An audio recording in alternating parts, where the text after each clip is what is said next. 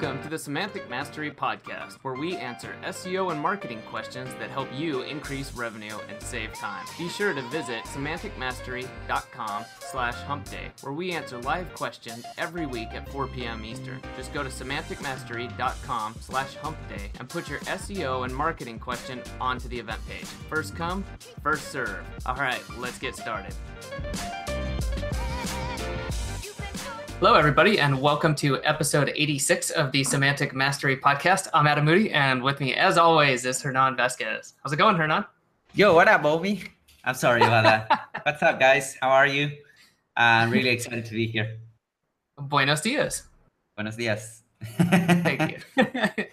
uh, well, but when we dive into it here, we were talking real quick about um, some topics we want to cover um, in the coming months and some things we want to do.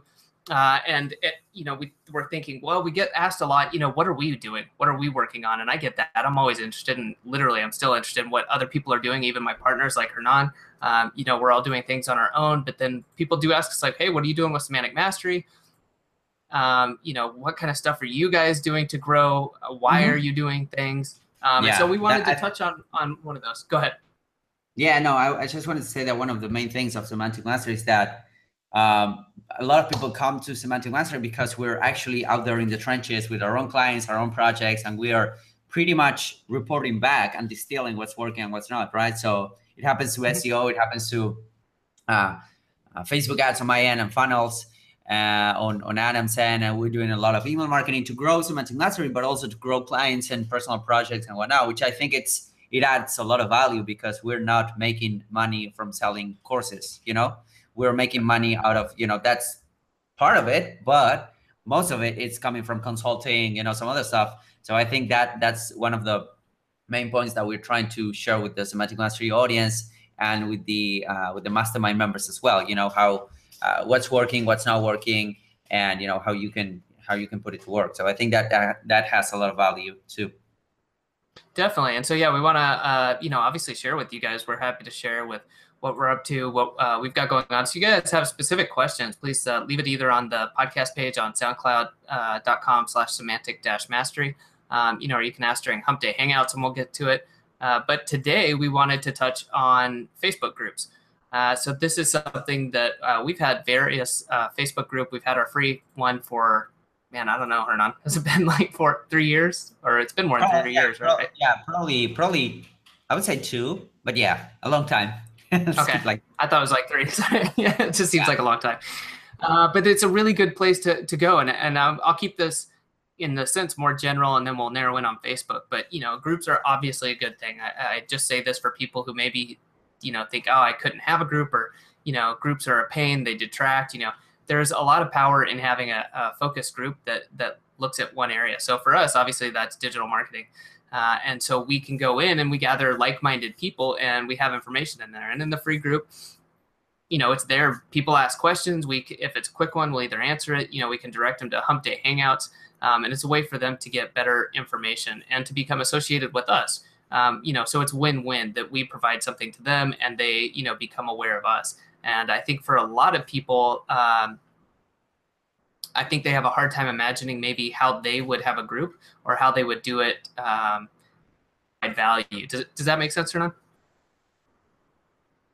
Whoops, sorry, I was muted. Yeah, definitely it does. You know, um, if there's a market, if you're if you're mm-hmm. selling to someone, there's a market for your for your product and service, and there's probably a discussion board out there around the topic. There are magazines around the topic, so there's no excuse as to why you shouldn't be putting up your own community, right?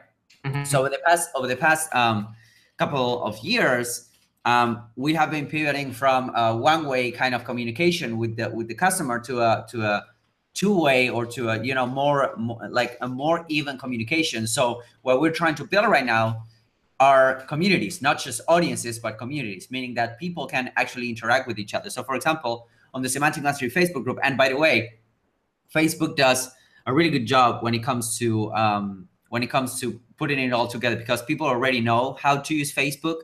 They don't need to be educated about the platform. They spend like two three hours a day on Facebook anyways. So when you have a group within Facebook, uh, this works even better if your market is business to consumer, right?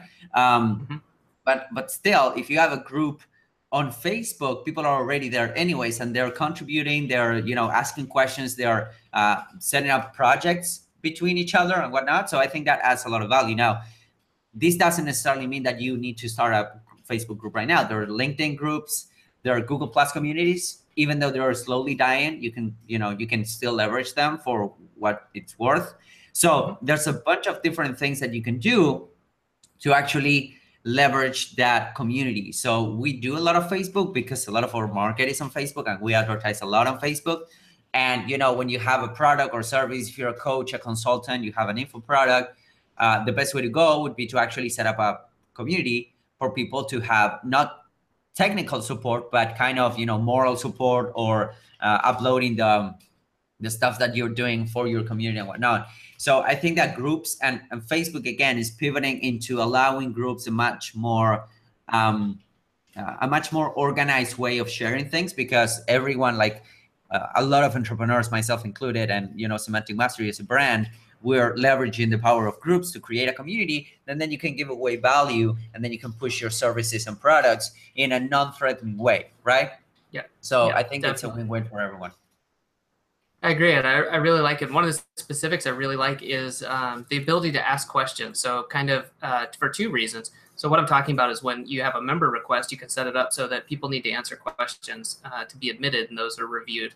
Um, if you create a group, you can do this. You know, you could just do this on your own. If you've never created a group, you know, go ahead and just try this. Create a group um, and go in and see how it works. It's really neat. You can have people answer questions like, "Hey, how did you find us? Um, you know, what's your biggest problem in whatever the area is that the group is about? You know, do you want more information? You know, uh, leave your email. We'll get back in touch with you." Uh, and there's two reasons I think that's great. One, it's a little barrier to entry, right? So people who can't answer a simple question or who find that too much of a hassle won't join your group, which is great because you don't want them in there anyways. And then two, they're telling you what the information that they're looking for okay? And that's great not just a sales that's how you can build a community and really understand what these people want. So you can go at it both ways you know are they a good fit for you? And then what can you offer them? Maybe it turns out a lot of your market is actually looking for something that you're not providing you know exactly. So then you can say oh wow this is the training they want or this is you know the product that i could do or this is the information i can give them. So i think that's really powerful.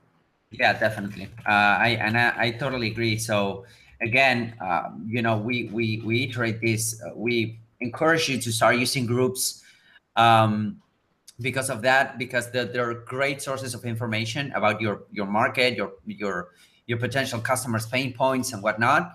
And there are also great communities that you can, you know, the the, the amount of opportunity that that can come from a group uh, are amazing. Again, there's a big caveat when you're doing mm-hmm. a group, whether it is on Facebook, on LinkedIn, you need to be 100% aware that you do not own that group. Facebook does mm-hmm. or LinkedIn does. So the best way to do it is to grow that group and turn that group into an email list as fast as possible. Adam just mentioned one way, which is through Facebook group questions, for example. Number two would be to actually set up a lead magnet. Say, hey, welcome, group member. If you want this pack of goodies, sign up here. And you're turning those members into actual emails and phone numbers, even better for several reasons. On Facebook, you can upload those emails, you know, and you can create lookalike audiences, and then you can market to those emails, which in turn would be market to your Facebook group members, quote unquote, which is coming, by the way. Uh, mm-hmm. Within Facebook, you you will have the ability to target group members if you're doing uh, advertising, which I think is pretty cool. But not only that, you know, I've I, I've heard these people. It's like everything, right? If you're if you're relying heavily on one source of traffic, whether it is Facebook, Google, and we talk about this over and over again, uh, it can it can be really really dangerous, right?